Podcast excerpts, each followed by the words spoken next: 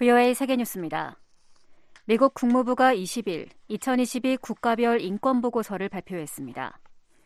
미 국무부는 이날 보고서에서 이란의 평화 시위 탄압과 중국 내 소수민족에 대한 반인도적 범죄, 그리고 남수단 과도 정부의 인권요림 방치 등을 지적했습니다.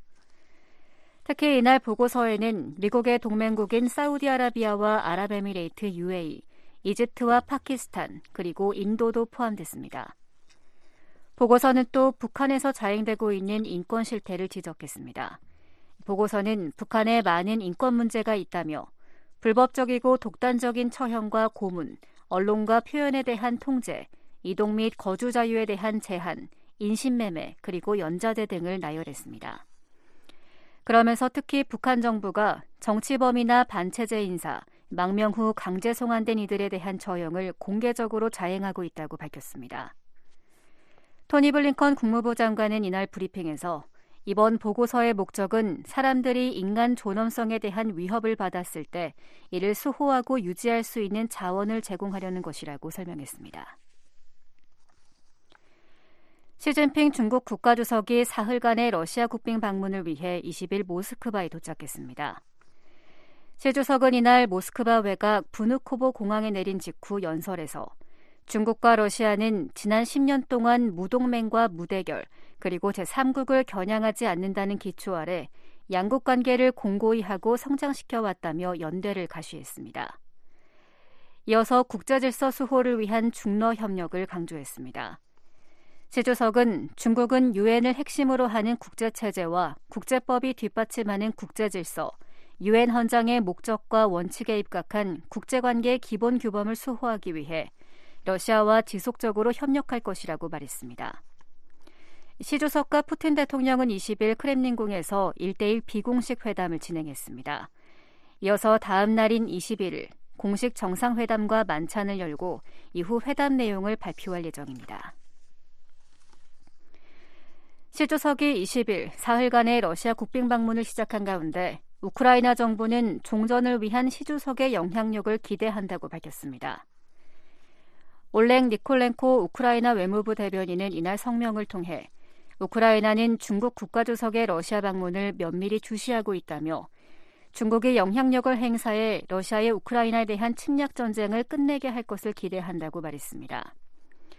특히 우리는 유엔 헌장에 명시된 원칙과 이 사안에 대한 최근의 유엔 총회 결의에 따라 우크라이나의 평화 회복을 위해 중국과 더 긴밀한 대화를 할 준비가 돼 있다고 강조했습니다. 시 주석은 러시아 방문 이후 볼로디미르 젤렌스키 우크라이나 대통령과 화상회담을 가질 것으로 알려졌습니다. 토니 블링컨 미 국무장관은 20일 시진핑 중국 국가주석의 러시아 방문은 러시아의 범죄 행위를 가리려는 것이라고 비판했습니다. 블링컨 장관은 이날 기자들에게 시 주석의 러시아 방문은 중국이 우크라이나에서의 잔혹 행위에 대해 푸틴 대통령의 책임을 물을 의도가 없음을 시사한다고 말했습니다.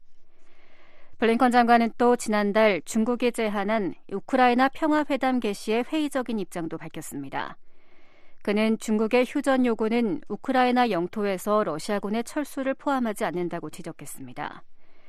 그러면서 이는 러시아의 유리한 전투 지연 전술이거나 주권 국가의 영토를 무력으로 점령하려는 러시아의 시도를 인정하는 결과를 낳을 수 있다고 말했습니다. 그러면서 전투를 끝내기 위한 평화회담 계획의 기본 요소는 우크라이나의 주권과 영토를 지키는 것이어야 한다고 블링컨 장관은 강조했습니다. 캐나다가 미국과 한국, 일본과 사자 협력체를 구성하자고 제안한 것으로 알려졌습니다. 일본 교도통신은 19일 외교 소식통을 인용해 캐나다가 중국과 러시아에 대응하기 위해 일본에 이같이 제안했다고 보도했습니다. 캐나다가 일본의 사자 협력체 구성을 제안한 시기는 지난 1월 기시다 후미오 일본 총리가 캐나다 수도 오타와를 방문했을 때입니다. 캐나다는 사자 협력체를 통해 인도태평양 안보 협력체인 쿼드와 같이 민주주의와 법치, 인권과 같은 보편적 가치를 증진하고 기후변화 및 기타 국제 문제를 해결하길 희망한다고 소식통은 말했습니다. 미국 외교 관계자는 바이든 정부가 미한일 3자 협력체를 캐나다까지 확대하는 제안에 긍정적이라고 밝혔습니다. 그러면서 오는 5월 히로시마 주요 7개국 정상회의로 4개국 정상이 한자리에 모이는 계기를 제시했습니다. VOA 세계뉴스 김지원이었습니다.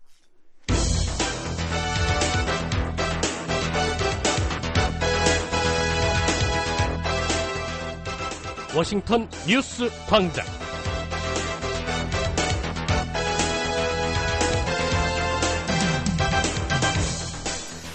여러분 안녕하십니까. 3월 21일 화요일 아침 워싱턴 뉴스 광장 시작합니다. 임시 진행의 김영권입니다. 이 시간 보내드릴 주요 소식입니다. 북한 정권의 핵 공격 태세 완비 주장엔 다소 과장이 섞여 있지만 실전 배치는 임박한 것으로 보인다고 한국 정부가 평가했습니다. 유엔 사무총장이 북한 정권의 대륙간 탄도미사일 발사를 강력히 규탄했습니다. 아, 미국이 유엔 안보리 회의에서 북한 인권과 대량 살상 무기 문제가 직결되어 있다며 이를 함께 제기해야 한다고 강조했습니다. 화요일인 오늘 북한은 가끔 구름 많겠습니다. 아침 최저 기온은 영하 3도에서 7도, 낮 최고 9도에서 19도가량 되겠습니다. 바다의 물결은 동해 앞바다 0.5에서 1m, 서해 앞바다는 0.5m로 일겠습니다. 첫 소식입니다. 북한이 김정은 국무위원장이 참관한 가운데 한국의 주요 대상을 겨냥한 핵 반격 전술 훈련을 했다고 밝혔습니다. 한국 정부는 북한의 핵 공격 태세 완비 주장엔 다소 과장이 섞여 있다면서도 실전 배치엔 임박한 수준으로 평가했습니다. 서울에서 김한영 기자가 먼저 보도합니다. 북한 대외관용 조선중앙통신과 노동당 기관지 노동신문은 전쟁 억제력과 핵 반격 능력을 실질적으로 강화하고 해당 부대들을 전술핵 공격 임무 수행 절차에 숙련시키기 위한 전술핵 운영부대 핵 반격 가상 종합 전술훈련이 18일과 19일에 진행됐다고 20일 보도했습니다. 김정은 국무위원장은 둘째 딸 김주애를 데리고 훈련을 참관했습니다. 조선중앙통신에 따르면 김 위원장은 이 자리에서 단순히 핵 보유만으로 전쟁을 억제할 수 없다며 언제든 신속 정확히 가동할 수 있는 핵 공격 태세를 완비해야만 전쟁 억제 사명을 다할 수 있다고 밝혔습니다. 이어 적들의 반공화국 침략 책동이 날로 가중되고 있다고 주장하면서 핵전쟁 억제력을 기하급수적으로 증대시킬 것과 핵무력 건설의 중요 방향과 핵무력의 전쟁 준비에서 나서는 전략적 과업들을 제시했습니다. 이번 훈련은 핵 타격 지휘 체계 관리 연습과 핵 반격 태세로 이행하는 실기 훈련, 모의 핵 전투부를 탑재한 전술 탄도 미사일 발사 훈련으로 구성됐습니다. 조선중앙통신은 첫날인 18일 훈련에선 핵 반격 준비 전 공정이 신속하면서도 믿음성 높은 체계에서 운영되고 있다는 것이 확증됐다고 주장했습니다. 이어 19일 오전엔 적 주요 대상에 대한 핵 타격을 모의한 발사 훈련이 진행됐다며 미사일에는 핵 전투부를 모의한 시험용 전투부가 장착됐다고 밝혔습니다. 조선중앙통신은 평안북도 철산군에서 발사된 전술 탄도미사일은 800km 사거리에 설정된 동해상 목표 상공 800m에서 정확히 공중 폭발함으로써 핵 전투부에 조립되는 핵 폭발 조종 장치들과 기폭 장치들의 동작 믿음성이 검증됐다고 설명했습니다. 발사된 미사일은 북한판 이스칸데르인 KN-23으로 식별됐습니다. 조선중앙통신은 이번 훈련이 미한 자유의 방패 연합 연습과 미군 핵 전략 장비들의 한반도 전개에 따른 긴장한 정세 속에서 단행됐다며 미한 연합 훈련에 따른 대응 차원임을 분명히 했습니다. 신범철 한국 국방부 차관은 20일 한국 SBS 라디오의 한 시사 프로그램에 출연해 북한이 이번에 실험한 것은 북한판 이스칸데르형이고 최대 사거리로 해서 800km 내외로 발사 실험을 한 것 같다며 이는 대한민국을 향한 핵 위협이라고 말했습니다. 신 차관은 김 위원장이 핵 공격 태세 완비를 언급한 데 대해 그것이 완비됐다고 주장을 하는 것인데 검증이 필요하다며 과장이 약간 섞여 있다고 본다고 평가했습니다. 신 차관은 그러나 북한의 핵 능력에 대해 사실상 실전 배치에 임박한 정도의 수준은 와 있다고 평가한다며 북한이 과장을 섞는다 하더라도 거기까지도 충분히 대비해야 하므로 한국형 삼축 체계 조기 구축, 미한 연합 연습 등을 진행 중이라고 말했습니다. 미사일 전문가인 한국의 권용수 전 국방대 교수는 북한이 이전과는 달리 핵무력 사용의 인증부터 실제 미사일 발사까지 실전 차원의 전반적인 절차를 모두 훈련했다고 강조함으로써 핵 위협의 강도를 높였다고 평가했습니다. 핵 타격 임무 수행을 위한 전 주기에 걸친 공정을 다 했다는 거죠. 이전 같았으면 뒷부분만 얘기하죠. 모의 핵탄두를 탑재한 전술 탄도미사일을 발사해 훈련했다. 요것만 얘기하죠. 전문가들은 북한이 전술 핵탄두 탑재가 가능할 것으로 평가되는 KN-23의 핵폭발 조종장치와 기폭장치 작동을 시연한 대목에 주목하고 있습니다. 한국 정부 산하 국책연구기관인 과학기술정책연구원 이충군 박사는 북한이 미사일을 공중 폭발시켰다고 밝힌 800m 상공은 20킬로톤에서 30킬로톤급 핵탄두일 경우 살상 능력을 극대화할 수 있는 고도라고 설명했습니다. 이와 함께 북한 매체들이 공개한 미사일 발사 사진에 따르면 화염과 연기가 V자 형태로 나타나 미한 군 당국은 과거엔 볼 수 없었던 이런 모양에 대해 다양한 요소들을 평가 분석하고 있습니다. 일부 전문가들은 이번 미사일 발사 플랫폼이 지하 원통형 시설인 사일로일 가능성을 제기하고 있습니다. 북한 매체들이 공개한 사진 중엔 발사 현장을 참관한 김 국무위원장과 딸 김주애가 숲길을 헤치고 내려오는 모습도 나오는데 동창리 서해 위성 발사장 인근 야산에 사일로 시설을 구축한 게 아니냐는 관측입니다. 한국 정부 산하 국책 연구기관인 통일연구원 조한범 박사는 V자형 화염과 연기의 모양은 지하로 움푹 꺼진 구조물에서 발사가 이루어졌다는 의미라며 북한이 새로운 단거리 탄도미사일 SRBM 발사 플랫폼으로서 사일로를 추가한 것일 수 있다고 추측했습니다. 조 박사는 미사일 발사가 이루어진 철산군 동창리는 산악 지역인데다 SRBM용 사일로를 위장용과 섞어서 만들어 놓을 경우 발사 원점을 찾기가 어렵다고 말했습니다. 산악에 둘러싸여 있기 때문에 대략적인 위치만 알지 정확히 어딘지 몰라요. 그 미사일이 상공으로 올라가서 일정한 높이가 돼야만 레이더에 닿거든요. 그때는 원점이 확인이 안 되는 위치거든요. 저런 사일로는 소형은 사실은 작아요. 그냥 몇십 미터 파고 그냥 뚜껑만 닫아놓으면 되거든요. 여기저기. 그러면 그 중에 상당 부분은 페이크거든요. 하지만 기동성과 은밀성이 좋은 이동식 발사 차량 테를 두고 굳이 고정식 발사대인 사일로를 만들 이유가 없다는 견해도 나옵니다. 민간 연구기관인 한국국방안보포럼 신종우 사무국장입니다. 북한이 보통 이동식 발사대를 많이 운용한 이유가 킬체인에 안 당하기 위해서 운용하고 있는 거잖아요. 그런데 고정식 기지에서 이제 운용을 한다고 했을 때는 북한이 그동안 이동식 발사대를 운영할 필요가 없겠죠. 이와 함께 서해 위성 발사장의 수직 엔진 시험 발사대를 미사일 시험 차원에서 사용했을 가능성도 제기되고 있습니다. 한편 북한 노동신문은 20일 미한 연합군이 핵전쟁 도발 책동에 미쳐 날뛰고 있다고 주장하면서 북한 전역에서 군 입대 또는 복대를 탄원하는 청년들의 수가 19일 현재 140만여 명에 달한다고 선전했습니다. 김진무 숙명여대 글로벌 서비스학부 교수는 미한연합훈련으로 위기감이 고조된 가운데 내부적으로는 식량난에 따른 주민 동요를 막아야 하는 북한 지도부가 또다시 외부의 적을 부각시키는 통치수를 쓰고 있다고 진단했습니다. 외부의 위협을 내부 긴장을 조성하는 데 활용해서 내부 긴장을 통해서 내부의 어떤 동료를 막고 또 중성심을 고치셔서 그걸 가지고 외부의 위협에 대응하는 동력으로 활용하려고 했다. 이렇게 볼 수도 있는 거죠. 북한은 자유의 방패 본 연습이 시작되기 나흘 전인 지난 9일 남포 일대에서 신형 전술 유도 무기로 부르는 근거리 탄도미사일 6발을 서해로 발사한 이후 11일 동안 5차례나 미사일 도발을 지속해왔고 이를 건건히 대내 매체를 통해 보도했습니다. 서울에서 VOA 뉴스 김환용입니다. 북한의 탄도미사일 발사 등 도발 행동이 역내 불안정을 초래하고 있다고 미국의 인도태평양 사령관이 말했습니다. 박동정 기자가 보도합니다. 존 아킬리노 미 인도태평양 사령관은 16일 대륙간 탄도미사일 발사 등 북한의 도발적 행동에 대한 우려를 나타냈습니다. 아킬리노 사령관은 이날 영국의 국제전략문제연구소가 싱가포르에서 주최한 인도태평양 지역 안보 토론회에서 지난해 북한은 도발적인 행동 역사상 가장 많은 70건의 발사를 감행했다고 지적했습니다. Certainly. So uh, last year, the, the DPRK executed 70 launches, the most in its history of provocative actions. 그러면서 이 행동들은 영내를 불안정하게 만들고 있다며 그들은 한국과 일본을 위협하고 있으며 미국을 위협할 수 있는 역량도 개발하고 있다고 말했습니다. 아클리노 사령관은 동맹이 중요하다고 강조했습니다.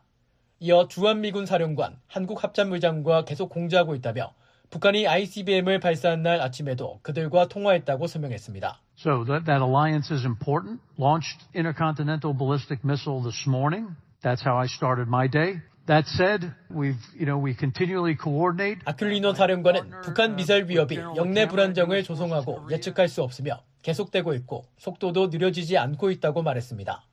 그러면서 북한이 도발을 감행하지 않도록 중국이 설득할 수 있다면 도움이 될 것이라고 말했습니다. Uh, but ultimately, it's destabilizing, it's unpredictable, it's continuing, it's not slowing down. and the potential for the People's Republic of China to help. 한편 아큘리노 사령관은 이날 토론회에서 미국이 인도태평양의 자유를 수호할 것이라고 밝혔습니다.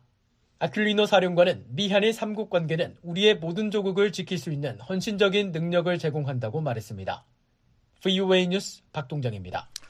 이런 가운데 유엔 사무총장이 북한 정권의 대륙간 탄도미사일 발사를 강력히 규탄하고 불안정을 조성하는 행동을 즉각 멈추라고 촉구했습니다.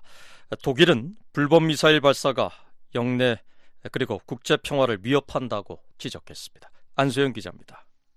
안토니오 구테흐스 유엔 사무총장이 북한의 지난 16일 대륙간 탄도미사일 발사를 규탄했습니다. 스테판 두자릭 유엔 사무총장 대변인은 17일 성명을 내고 사무총장은 또 다른 북한의 대륙간 탄도미사일 발사를 강력히 규탄한다고 밝혔습니다. 이어 사무총장은 북한의 추가적인 불안정을 조성하는 행동을 즉각 중단하고 모든 유엔 안보리 결의에 따른 국제 의무를 완전히 준수하며 한반도의 지속 가능한 평화와 안전하고 검증 가능한 비핵화로 이어지는 대화를 재개할 것을 거듭 촉구한다고 덧붙였습니다. 독일 외무부도 이날 성명에서 독일 정부는 최근 북한의 ICBM 불법 발사를 가장 강력한 용어로 규탄한다고 밝혔습니다. 이어 북한의 지속적이고 노골적인 관련 유엔 안보리 결의 위반이 매우 우려스럽다며 불법 미사일 박사는 위험하고 무모하며 무책임한 방식으로 영내 및 국제 평화를 위협한다고 강조했습니다. 그러면서 우리는 북한이 안보리의 결정을 완전히 이행하고 미국과 한국이 제안한 대화 제안을 수용할 것을 촉구한다고 덧붙였습니다. 독일 외무부는 아울러 북한은 대량 살상 무기와 탄도미사일 개발 프로그램을 완전하고 검증 가능하며 되돌릴 수 없는 방식으로 중단해야 한다고 강조했습니다. 한국합동참모본부는 앞서 현지 시각 16일 오전 10시 10분쯤 평양 순안에서 동해상으로 고각 발사된 장거리 탄도미사일 한 발을 포착했다고 밝혔습니다. 북한의 ICBM 발사는 지난달 18일 화성 15형 발사 후 약 한 달 만입니다. 북한 관영 조선중앙통신은 17일 전날 대륙간 탄도미사일 화성포 17형 발사 훈련을 단행했다며 발사 훈련에 참관한 김정은 국무위원장이 누구도 되돌릴 수 없는 핵전쟁 억제력 강화로서 적들에게 두려움을 줘야 한다고 말했다고 보도했습니다. BOA 뉴스 안소영입니다. 미국과 일본의 유엔 대사가 북한 정권의 최근 대륙간 탄도미사일 ICBM 발사와 관련해 유엔 안보리 긴급 소집의 필요성을 강조했습니다. 북한의 인권 침해가 국제 평화 안보와 밀접하게 연결돼 있다는 점도 지적했습니다. 이종 기자입니다. 린다 토머스 그린필드 유엔 주재 미국 대사가 16일 이시칸의 기미히로 유엔 주재 일본 대사와 만나 영내에서 계속되는 북한의 도발과 인권 침해, 러시아의 불법적인 우크라이나 재침공과 유엔 안전보장이사회 개혁 등 공동 관심사에 대해 논의했습니다. 유엔 주재 미국 대표부 네이트 에반스 대변인은 이날 발표한 성명에서 이같이 밝히며 양측은 지난 15일 북한의 대륙간 탄도미사일 발사 문제를 다루기 위해 유엔 안보리가 긴급 소집돼야 한다는 공동의 희망을 밝혔다고 전했습니다. 이어 토마스 그린필드 대사는 이번 발사가 이전의 많은 발사와 마찬가지로 불필요하게 영내 긴장을 고조시키고 안보 상황을 불안정하게 만들 위험이 있다는 점을 거듭 강조했다고 덧붙였습니다. 특히 이번 발사는 북한 주민이 주민들의 복지보다 불법적인 대량 살상 무기와 탄도미사일 프로그램을 계속 우선시하고 있음을 보여주는 것이라고 지적했다고 전했습니다. 이어 토머스 그린필드 대사는 이시칸의 대사에게 17일 아리아 포뮬러 회의를 일본이 공동 지지한 데 감사의 뜻을 표했다며 이 회의는 북한의 지속적인 인권 침해와 유린, 그리고 이 문제들이 국제 평화 및 안보 유지와 얼마나 밀접하게 연결되어 있는지 다루기 위한 것이라고 강조했습니다. 유엔 안보리의 아리아 포뮬러 회의는 안보리 이사국들이 관련 쟁점에 대해 솔직한 의견을 교환하는 비공식 회의입니다. 북한 인권 상황에 대한 이번 아리아 포뮬러 회의는 올해 안보리에서 북한 문제를 공동으로 담당하는 미국과 알바니아가 공동 개최했고 한국과 일본이 공동 후원했습니다. 그 유엔 뉴스 이조입니다. 북한의 신형 대륙간 탄도미사일 화성 17형의 신뢰성은 아직 입증되지 않았고 실전 배치까지는 갈 길이 아직 멀다고 전문가들이 평가했습니다. 다탄두 장착 기술과 고체 연료 엔진 기술 확보에도 오랜 시간이 걸릴 것으로 전망했습니다. 조상진 기자입니다. 북한이 17일 화성 17형의 단분리 장면 등 발사 장면을 공개하고 신뢰성을 검증했다고 자평한 데 대해 미사일 전문가들은 대외 선전용에 가깝다고 평가 절하했습니다. 미사일 전문가인 마커스 실러 독일 ST 애널리틱스 박사는 17일 BOA와의 전화 통화에서 관련 질문에 북한의 1단 추진체 분리 장면은 예상했던 일이라며 그리 놀랍지 않다고 말했습니다. I was expecting that they only had something like a first stage launch uh, with that test. 실러 박사는 북한은 일단 분리나 탄두 제작 능력이 없다는 외부의 비판에 대응하고 재진입체 역량 등에도 기술적 진전이 있음을 알리는 것이 중요했을 것이라며 자신들이 무언가를 하고 있다는 신호를 외부 세계에 보내려 한 것으로 풀이했습니다. 그런 측면에서 북한이 화성 17형 발사 장면을 공개한 것은 일부 역량의 진전을 시사하는 것일 수 있지만 아직 시작 단계임을 자인하는 것으로도 볼 수 있다고 지적했습니다. 특히 북한이 이번 발사를 통해 신뢰성이 검증됐다고 주장한 데 대해서는 이제 겨우 두세 번 발사했을 뿐이라며 일축했습니다. No, by far not. By far not. They just launched it two or three times, if at all. Completely 실러 박사는 현재 화성 17형은 시제품 수준으로 운용과는 거리가 멀다며 더 많은 시간을 필요로 한다고 지적했습니다. 특히 미사일 비행 중 발생할 수 있는 바람의 영향을 고려하여 미사일의 비행 경로를 조정하기 위한 과정인 측풍에 따른 영향이나 혹한, 혹서 등 각종 기상 조건에서도 견딜 수 있는지 확인해야 한다면서 북한의 화성 17형 실전 배치는 갈 길이 멀다고 평가했습니다. 실러 박사는 다만 북한이 ICBM 핵심 역량으로 꼽히는 대기권 재진입 기술은 이미 확보했을 것으로 평가하면서 화성 15형에 이어 화성 17형도 미국 본토 전역이 사정권에 든다는 일각의 분석에 동의한다고 말했습니다. 그러면서 북한이 대기권 재진입 기술 여부를 확증할 수 있는 정상각도 발사 대신 고각 발사만을 고집하는 이유는 기술력이 없어서라기보다는 주변 국가의 직접적인 마찰이나 시험 시 발생할 사고를 피하기 위한 것일 것으로 관측했습니다. Well, they don't want to cross foreign territories. That's one point. And also if that 정상각도 발사 시 상승 단계에서 실패하면 다른 국가의 영토에 떨어질 위험이 있고 일본 등 피해가 예상되는 국가들과의 직접적인 마찰이 예상되기 때문이라는 지적입니다.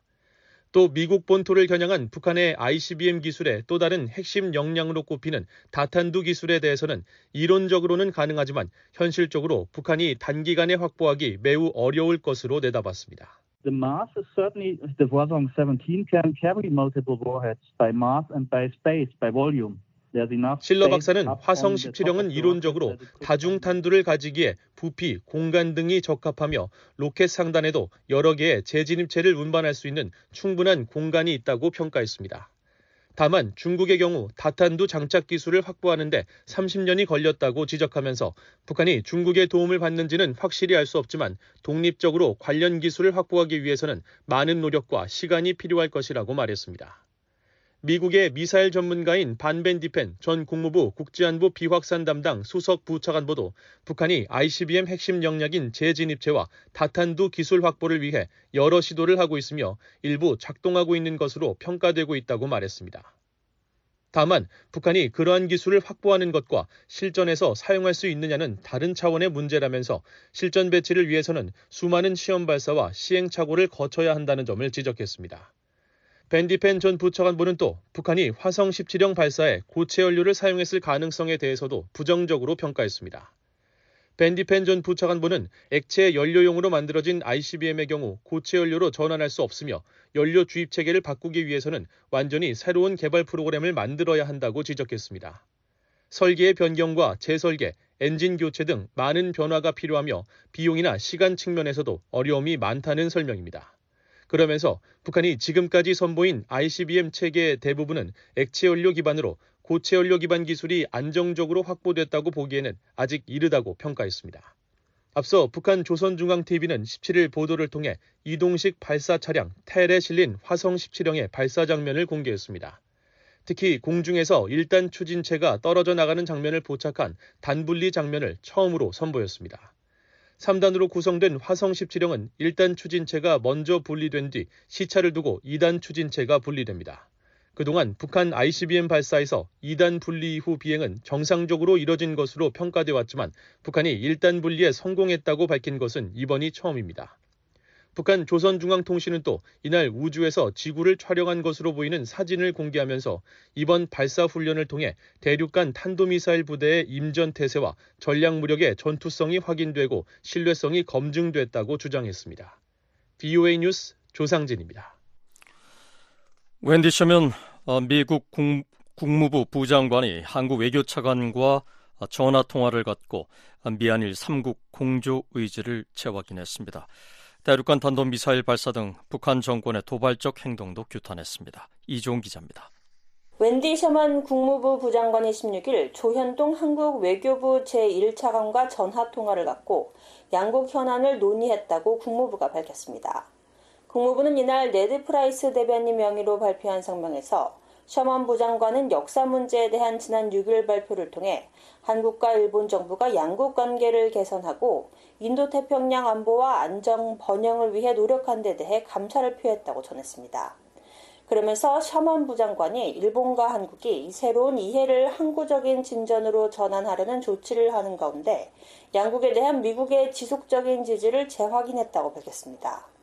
이어 셔먼 부 장관과 조 차관이 가장 심각한 역내 및 세계적 도전을 다루기 위한 핵심 수단으로서 미한일 삼국 공조에 대한 의지를 재확인했다고 밝혔습니다. 두 사람은 또 지난 15일 대륙간 탄도미사일 발사를 포함한 북한의 도발적인 행동을 규탄했다고 프라이스 대변인은 전했습니다. 이어 셔먼 부장관은 한국의 방어에 대한 미국의 철통 같은 의지를 강조했다고 덧붙였습니다. 프라이스 대변인은 또 셔먼 부장관은 윤석열 한국 대통령의 다가오는 미국 국빈 방문을 환영했다며 이는 양국의 확대되는 글로벌 협력을 진전시킬 것이라고 강조했습니다. 아울러 셔먼 부장관은 우크라이나에 대한 아낌없는 지원과 제2차 민주주의 정상회의 공동 주관에 대해 한국에 감사를 표했다고 전했습니다. 앞서 한국 외교부는 셔먼 부장관과 조차관이 이번 통화에서 북한의 ICBM 발사에 대해 유엔 안전보장이사회 결의를 위반한 것이라고 규탄하면서 북한이 도발을 통해 얻을 것은 아무것도 없다고 강조했다고 전했습니다. 한국 외교부에 따르면 양측은 굳건한 미한 연합방위 대세를 통해 북한의 도발에 강력히 대응하고 미한일 안보 협력을 강화해 간다는 데 의견을 모았다고 밝혔습니다.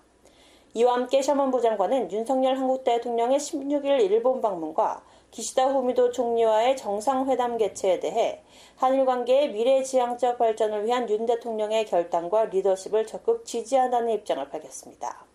샤먼 부장관은 이번 윤 대통령의 역사적 방위를 통해 한일 간 안보 협력 강화, 일본발 수출 규제 해제, 경제 협력, 문화 인적 교류 확대 기반 마련 등 양국 국민들이 체감할 수 있는 의미 있는 성과를 달성한 것을 환영한다고 말했습니다.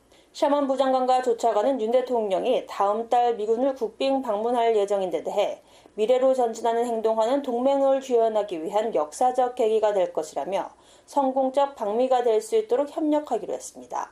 VOA 뉴스 이존입니다. 어, 미국이 유엔 안보리 회의에서 북한의 인권 문제와 대량 살상 무기 문제가 직결되어 있다며 이를 함께 제기해야 한다고 강조했습니다. 특히 김정은 위원장이 주민들의 영향을 강화하는 대신 탄약을 사람보단 미사일을 선택했다고 비판했습니다. 이에 관한 자세한 소식입니다. 린다 토머스 그린필드 유엔 주재 미국 대사는 유엔 안보리가 17일 개최한 북한 인권 비공식 회의에서 북한 정권의 광범위한 인권 침해와 우리의 집단 안보에 대한 위협 사이의 연관성이 이보다 더 명백할 순 없다고 강조했습니다. 토머스 그린필드 대사는 북한의 중대한 인권 침해에도 불구하고 일부 이사국들은 이 문제가 안보리의 권한 안에 있지 않고 국제 평화와 안보 문제가 아니라고 주장한다며 이같이 말했습니다. Pyongyang's WMD and ballistic missiles programs as confirmed by multiple security council 토머스 그린필드 대사는 북한 정권의 대량 살상 무기와 탄도미사일 프로그램은 다수의 안보리 결의에서 확인된 바와 같이 국제 평화와 안보에 대한 부정할 수 없는 위협이며 북한의 인권 유린과 불가분의 관계에 있다고 말했습니다. 이어 북한에서 무기 추구는 언제나 주민들의 인권과 인도주의적 필요를 능가한다며 정권의 강제 노동 사용은 그들의 불법 무기 프로그램을 진전시킨다고 지적했습니다. In the DPRK, the pursuit uh, of weapons of mass destructions always. 또한 사회에 대한 전체주의적 통제는 정권이 대중의 반대 없이 무기 개발에 과도한 재원을 쓸 수 있도록 보장한다고 말했습니다. 그러면서 김정은은 주민들의 영향 대신에 탄약을 사람보다 미사일을 선택했다고 비판하며 그렇게 함으로써 그는 국제 비확산 체제를 위협했다고 지적했습니다. Kim Jong-un has chosen ammunition instead of nutrition. 토머스 그린필드 대사는 이런 이유 때문에 모든 안보리 이사국은 북한 정권의 불법적인 무기 프로그램과 중대한 인권 침해를 해결할 의무가 있다고 강조했습니다. 미국과 함께 이날 회의를 공동 주최한 알바니아의 페리트 호자 대사는 북한에 대해 자유는 오직 한 사람만을 위한 것이고 고통과 압제는 모두를 위한 국가라고 비판했습니다. 그러면서 이날 행사의 목적은 북한 주민들의 비참함과 고난, 고통을 조명하고 북한 정권의 책임을 묻는 것이라고 강조했습니다. It is a country where liberty is only for one and misery and oppression for all. 또한 우리는 국제사회의 일원이 되는 것에 관심이 거의 없거나 전혀 없는 나라, 주민들에게 해를 끼치고 스스로 완전한 고립을 선택한 국가에 대해 이야기하기 위해 여기에 있다며 어떤 국가와 사회도 은둔 속에서 계속 살 수 없다는 점을 말하고 싶다고 밝혔습니다. 호자 대사는 자신 역시 옛 알바니아의 혹독한 공산 정권에서 자랐기 때문에 본인이 무슨 말을 하는지 잘 알고 있다고 말했습니다. 그러면서 알바니아의 옛 공산 정권은 막대한 대가를 치르며 비참하고 끔찍하게 실패했다면서 북한도 예외는 아닐 것이라고 강조했습니다. 이날 회의에 공동 후원국으로 참여한 한국의 황중국 주 유엔 대사는 북한 주민들이 겪는 인권 침해에 대해 끔찍하고 가슴이 아프다고 말했습니다. 이어 북한이 지난해 이후 대륙간 탄도미사일 10발을 포함해 70개 이상의 탄도미사일을 발사한 점을 지적하며 북한 정권은 하늘에서 탄도미사일을 위험하게 폭파하고 소수 특권층을 위해 사치품과 백마를 구입함으로써 식량 부족분을 메우기 위해 충분할 수도 있는 부족한 재원을 낭비했다고 지적했습니다. Over 70 ballistic missiles, including 10 ICBMs. 황 대사는 또 최근 일부 전문가가 풍계리 핵실험장 인근에 방사성 물질 유출 가능성을 제기하고 영변 핵시설의 안전에 대해 경고했다면서 이는 북한의 핵 프로그램이 북한과 이웃나라 국민의 일상생활을 위협하고 있음을 극명하게 상기시켜주는 것이라고 말했습니다. 그러면서 북한의 무모한 핵무기 추구와 자국민에 대한 전체주의적 통제는 동전의 양면이라고 강조했습니다. DPRK's reckless pursuit of its nuclear arsenal and its totalitarian control of its own people are two sides of the same coin. 황 대사는 북한 당국은 체제 유지를 위해 극단적인 결정을 내리고 있으며 따라서 북한의 인권 상황을 해결하기 위한 노력을 확대하지 않고선 핵 문제 해결도 기대할 수 없다고 밝혔습니다. 이날 회의엔 안보리 이사국들을 포함해 30여 개 나라 대표가 발언권을 통해 북한의 인권 침해 우려를 나타냈습니다. 여기엔 서방국들뿐만 아니라 모잠비크와 에콰도르, 아랍에미리트 등 아프리카, 남미, 중동 지역 국가들도 동참했습니다. 반면 중국과 러시아는 강하게 반발했습니다. 승지성 주 유엔 중국 참사관은 중국은 유엔 안보리에서 북한 인권이 논의되는 것을 항상 반대하고 있다며 이는 긴장을 완화하는 대신 오히려 갈등을 심화시킬 수 있어 무책임한 조치라고 주장했습니다. 중국은 또 유엔 웹TV를 생중계에 사용하는 건 유엔 자원의 낭비라고 주장하고 자국 내 탈북민에 대해선 경제적 이유로 중국에 입국한 불법 이주자란 입장을 반복했습니다.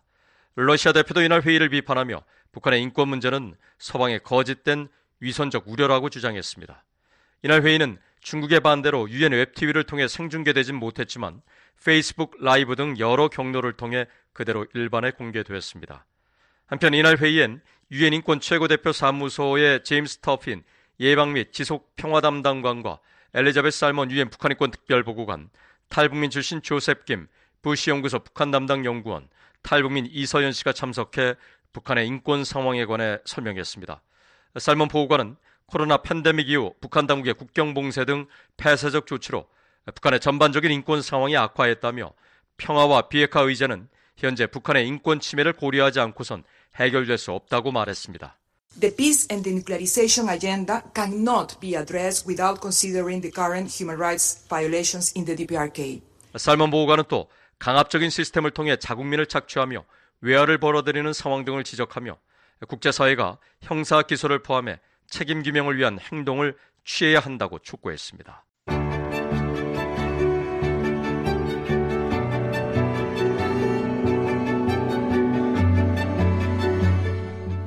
한반도 주요 뉴스의 배경과 의미를 어, 살펴보는 쉬운 뉴스 흥미로운 소식 뉴스 동서남북입니다.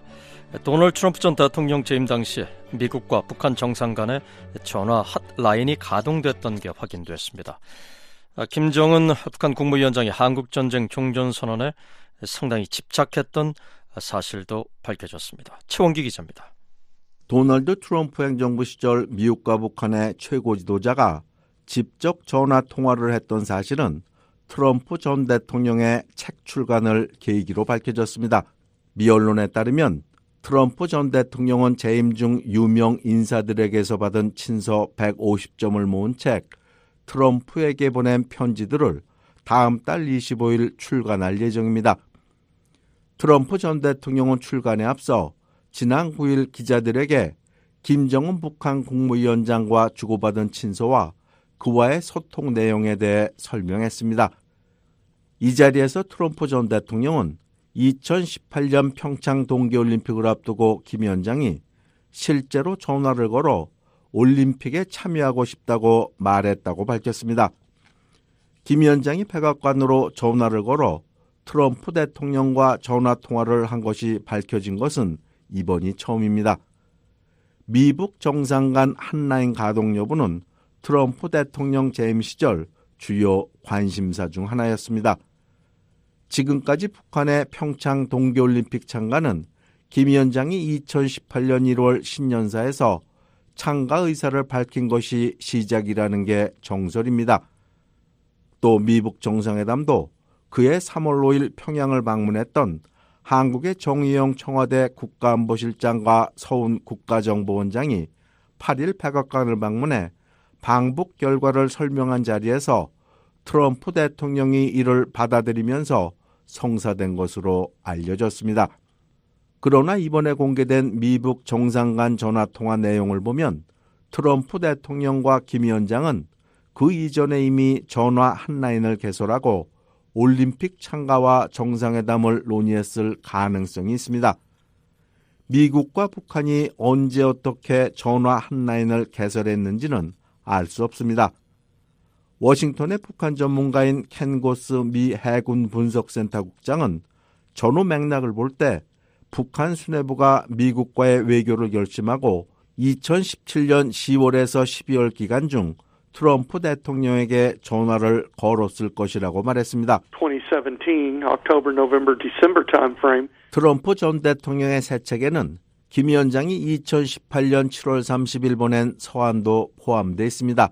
김 위원장은 이 서한에서 대통령 각하 나는 1차 정상회담 당시 우리 사이에 확립된 굳건한 관계, 굳건한 믿음을 가진 데 대해 깊은 감사를 표한다고 적었습니다. 그러면서 비록 기대했던 종전선언이 빠진 데 대해 애석한 감은 있지만 각하와 같이 영향력 있고 뛰어난 정치인과 좋은 관계를 맺게 돼 기쁘게 생각한다며 나는 확실히 종전선언이 양국 관계 발전을 고무시키고 세계 평화와 안전을 촉진하는 세계사적 사건으로 이른 시기에 빛을 볼 것으로 확신한다고 강조했습니다. 김 위원장이 한국전쟁 종전선언에 강한 애착을 갖고 있었음을 보여주는 대목입니다. 종전선언은 당시 남북한 수뇌부와 트럼프 대통령이 관심을 가졌던 사안이었습니다. 2018년 4월 27일 당시 문재인 한국 대통령과 김 위원장은 판문점에서 만나 판문점 선언을 채택했습니다. 두 정상은 이 선언에서 남과 북은 정전협정 체결 65주년이 되는 올해 종전을 선언하고 정전협정을 평화협정으로 전환한다고 합의했습니다. 당시 트럼프 대통령도 싱가포르 1차 미북 정상회담을 앞둔 6월 7일 한국 전쟁 종전을 위한 합의에 서명할 수 있다고 말했습니다. 그러나 닷새 뒤인 6월 12일 싱가포르에서 열린 미북 정상회담에서 종전 선언은 빠졌습니다. 트럼프 대통령과 김 위원장은 싱가포르 정상회담에서 새로운 미북 관계 수립, 한반도 평화체제 구축, 한반도 비핵화, 미군 유해 송환에 합의했지만 종전 선언은 빠져 있습니다. 대해 켄 고스 국장은 당시 트럼프 대통령과 존 볼튼 백악관 국가안보보좌관 그리고 마이크 폼페오 국무장관 같은 참모들이 서로 다른 생각을 갖고 있었기 때문이라고 말했습니다. 고스 국장은 폼페오 장관과 볼튼 보좌관의 생각이 트럼프 대통령과 달랐다며 참모와 관료 집단이 반대하면 대통령의 뜻이라고 해도 추진이 어렵다고 말했습니다. May have had one view, and the bureaucracy headed by Pompeo and, and Bolton would have had another. 실제로 볼튼 전 보좌관의 회고록인 그 일이 일어난 방 백악관 회고록에서도 비슷한 내용이 나옵니다. 회고록에 따르면 트럼프 대통령은 미북 정상회담에서 종전 선언을 하려 했습니다. 그러나 볼튼 보좌관은 이를 막으려 했고 아베 신조 당시 일본 총리도 북한에 너무 큰 양보를 해서는 안 된다며 트럼프 대통령을 설득했습니다. 또 다른 것은 폼페오 국무장관의 방북입니다.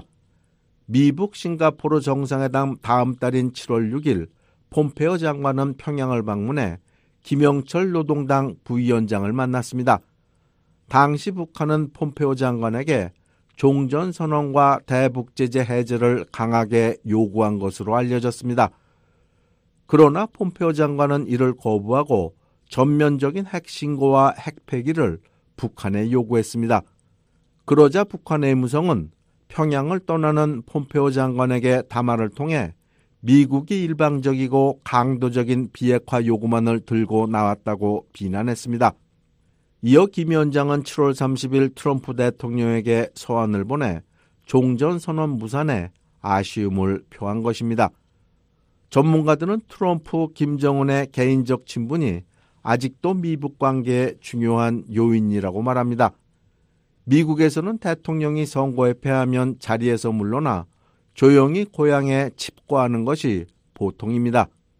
그러나 트럼프 전 대통령은 다릅니다.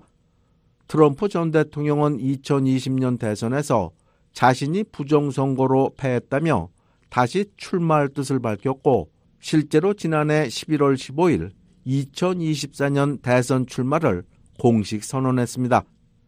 현재 트럼프 전 대통령은 공화당의 가장 유력한 대통령 후보입니다. 최근 실시된 미 에머슨 대학 여론조사에 따르면 트럼프 전 대통령은 46%의 지지율로 양자 대결에서 42%를 얻은 바이든 대통령을 누르는 것으로 나타났습니다. 특히 트럼프 전 대통령은 올 들어 각종 기관이 실시한 8차례에 걸친 공화당 후보 지지도 설문조사에서 모두 1위를 차지하는 기염을 토했습니다. 게다가 트럼프 전 대통령은 지금도 북한에 강한 관심을 갖고 있습니다. 트럼프 전 대통령이 지난해 8월 통일교 관련 단체인 천주 평화연합이 주최한 서밋 2022 리더십 컨퍼런스 행사에서 화상 기조연설을 통해 언급한 내용입니다. achieve that progress, it will be necessary to turn away from the path of aggression and provocation.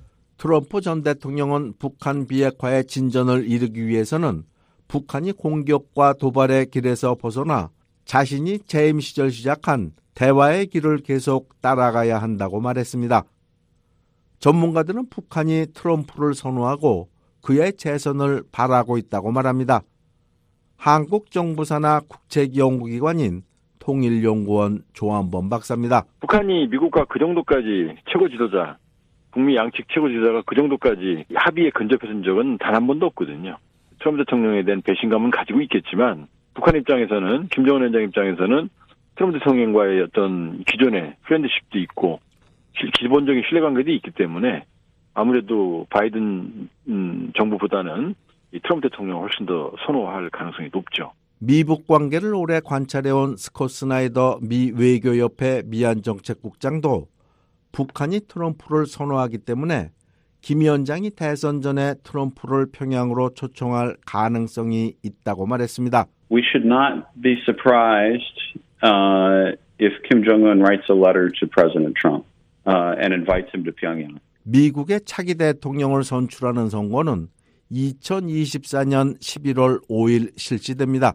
트럼프 전 대통령이 미국의 차기 대통령에 선출될지 또 이를 계기로 미북 관계에 새로운 변화가 생길지 주목됩니다. VOA 뉴스 최원기입니다.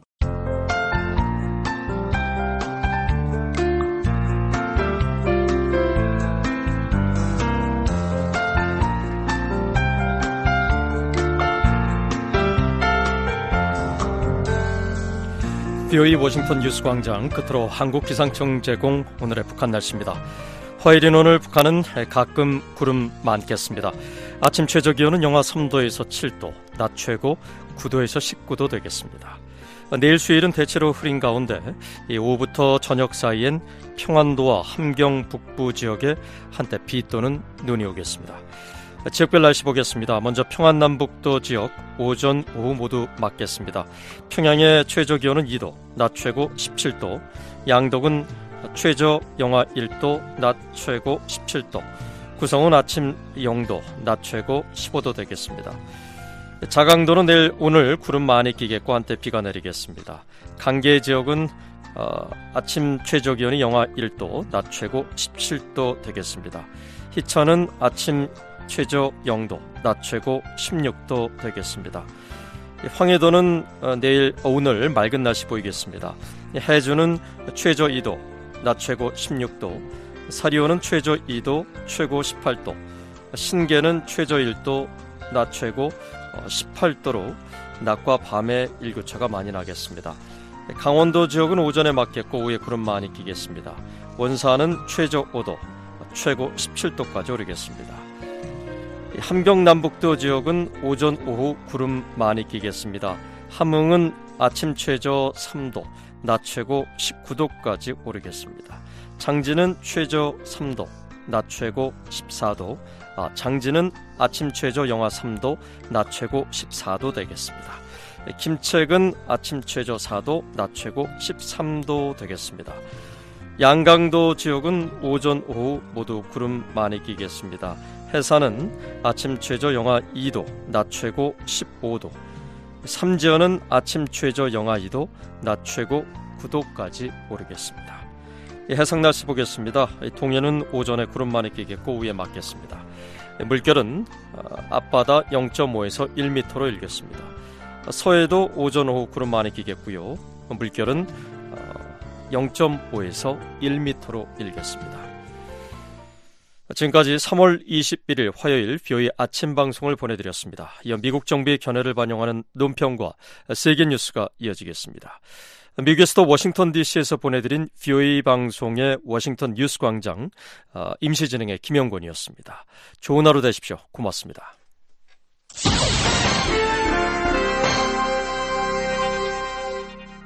미국 정부의 견해를 반영하는 논평입니다. 법치주의의 원칙은 국가를 포함해 공공과 민간의 모든 사람, 그리고 기관이 법에 책임을 져야 한다는 것입니다. 법의 지배는 힘 없는 사람들을 보호합니다. 또 차별과 괴롭힘, 그리고 학대를 방지하고 기관에 대한 신뢰를 강화하며 강력하고 공정하며 포용적인 사회를 지원합니다. 그것은 또 국제협력과 다민족주의의 기초가 됩니다. 린다 토머스 그린필드 유엔 주재 미국 대사는 어떤 사람도 어떤 총리도 대통령도 어떤 국가도 법 위에 있지 않다고 말했습니다. That is an ironclad commitment for the United States and a fundamental principle of the United Nations. 토마스 그린필드 미국 대사는 법치주의는 미국의 엄숙한 약속이며 유엔의 기본 원칙이라며 우리는 모든 국가의 이익이 되는 법적 보호를 제공하는 유엔 헌장을 엄격히 준수하고 행동할 것을 약속한다고 말했습니다. 유엔 헌장은 무력 사용이나 위협을 금지하는 동시에 인권과 기본적인 자유를 존중할 것을 장려합니다.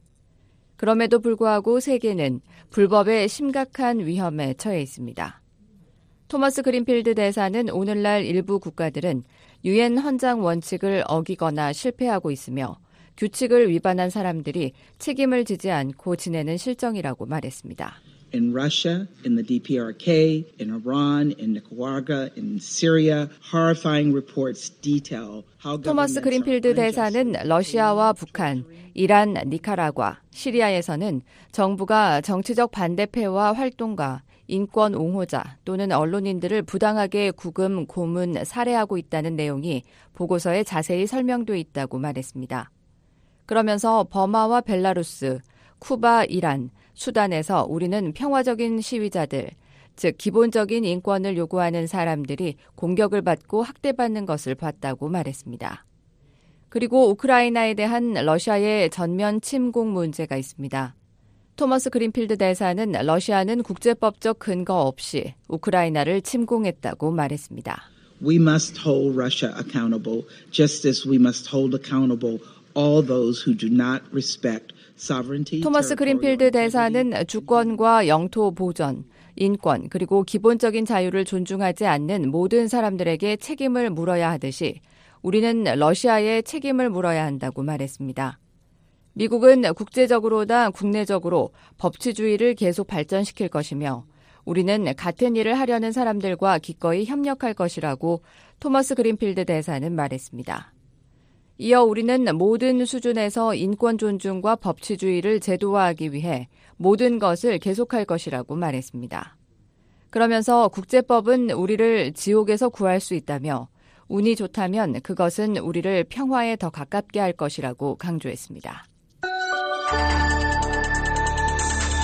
미국 정부의 견해를 반영한 논평이었습니다. 이에 대해 의견 있으신 분은 편지나 팩스, 전자메일을 보내주시기 바랍니다.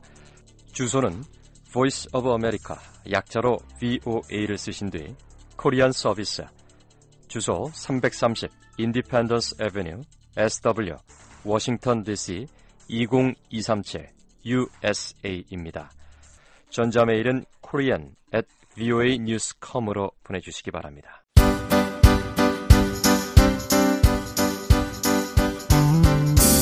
오는 3월 26일 일요일 저녁 방송부터 주파수가 변경됩니다.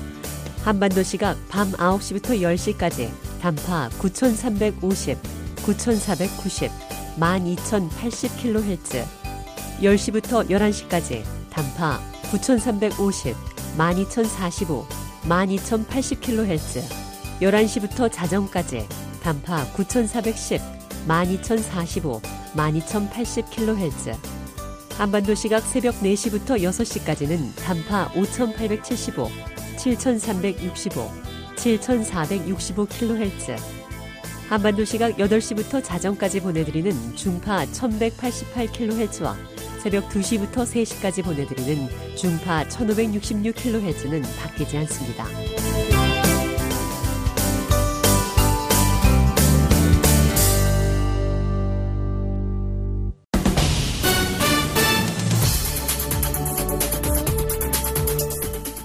VOA 세계뉴스입니다. 미국 국무부가 20일 2022 국가별 인권보고서를 발표했습니다. 미 국무부는 이날 보고서에서 이란의 평화 시위 탄압과 중국 내 소수민족에 대한 반인도적 범죄, 그리고 남수단 과도 정부의 인권 요림 방치 등을 지적했습니다. 특히 이날 보고서에는 미국의 동맹국인 사우디아라비아와 아랍에미레이트 UAE, 이집트와 파키스탄, 그리고 인도도 포함됐습니다. 보고서는 또 북한에서 자행되고 있는 인권 실태를 지적했습니다. 보고서는 북한에 많은 인권 문제가 있다며 불법적이고 독단적인 처형과 고문, 언론과 편, 포연에 대한 통제, 이동 및 거주 자유에 대한 제한, 인신매매, 그리고 연좌제 등을 나열했습니다. 그러면서 특히 북한 정부가 정치범이나 반체제 인사, 망명 후 강제 송환된 이들에 대한 처형을 공개적으로 자행하고 있다고 밝혔습니다. 토니 블링컨 국무부 장관은 브리핑에서 이번 보고서의 목적은 사람들이 인권 존엄성에 대한 위협을 받을 때 이를 수호하고 유지할 수 있는 자원을 제공하려는 것이라고 설명했습니다. 시진핑 중국 국가주석이 사흘간의 러시아 국빈 방문을 위해 20일 모스크바에 도착했습니다. 시 주석은 이날 모스크바 외곽 부누코보 공항에 내린 직후 연설에서 중국과 러시아는 지난 10년 동안 무동맹과 무대결 그리고 제3국을 겨냥하지 않는다는 기초 아래 양국 관계를 공고히 하고 성장시켜 왔다며 연대를 과시했습니다. 이어서 국제 질서 수호를 위한 중러 협력을 강조했습니다. 시 주석은 중국은 유엔을 핵심으로 하는 국제 체제와 국제법이 뒷받침하는 국제 질서, 유엔 헌장의 목적과 원칙에 입각한 국제관계의 기본 규범을 수호하기 위해 러시아와 지속적으로 협력할 것이라고 말했습니다.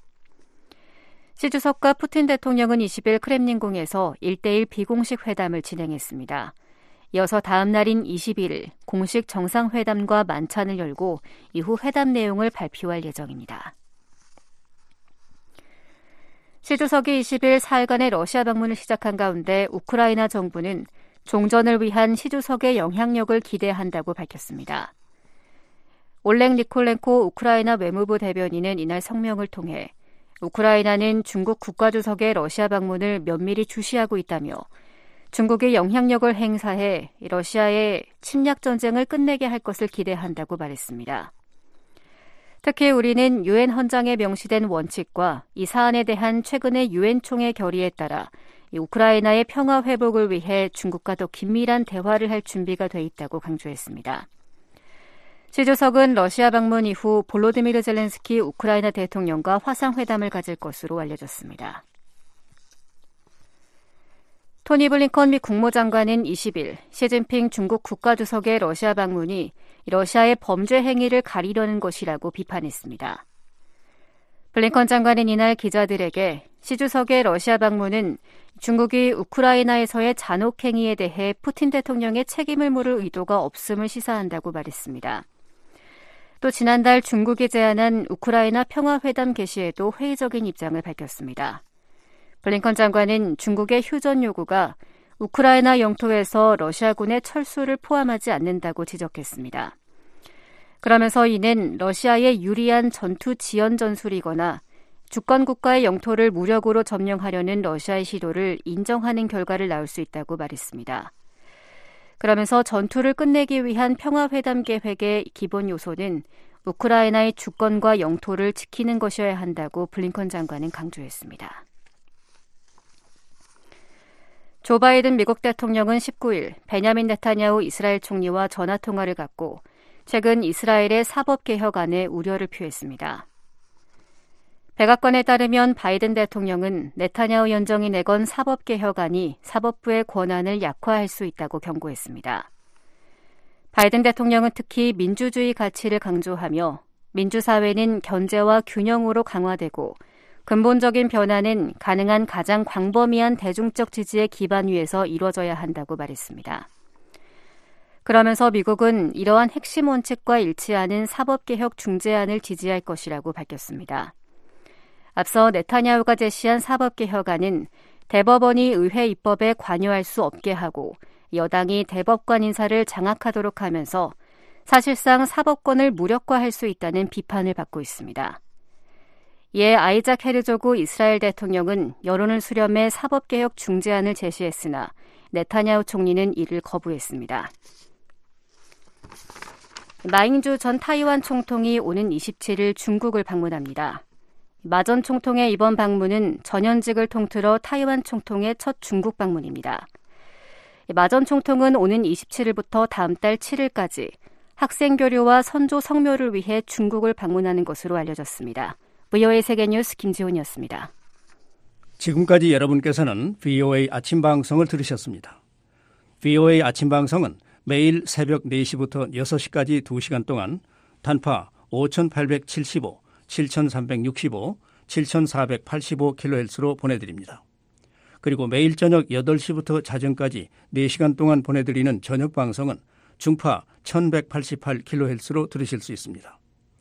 또 저녁 방송 중 밤 9시부터 10시까지는 단파 9350, 9490, 12080kHz로 밤 10시부터 11시까지는 단파 9350, 12045, 12080kHz로 또 밤 11시부터 12시까지는 단파 9410, 12045, 12080kHz로 들으실 수 있습니다. 또 새벽 2시부터 3시까지 1시간 동안 중파 1566kHz로 저희 BOA 방송을 청취하실 수 있습니다. 함께 해주신 여러분 감사합니다. 다음 방송 시간까지 안녕히 계십시오.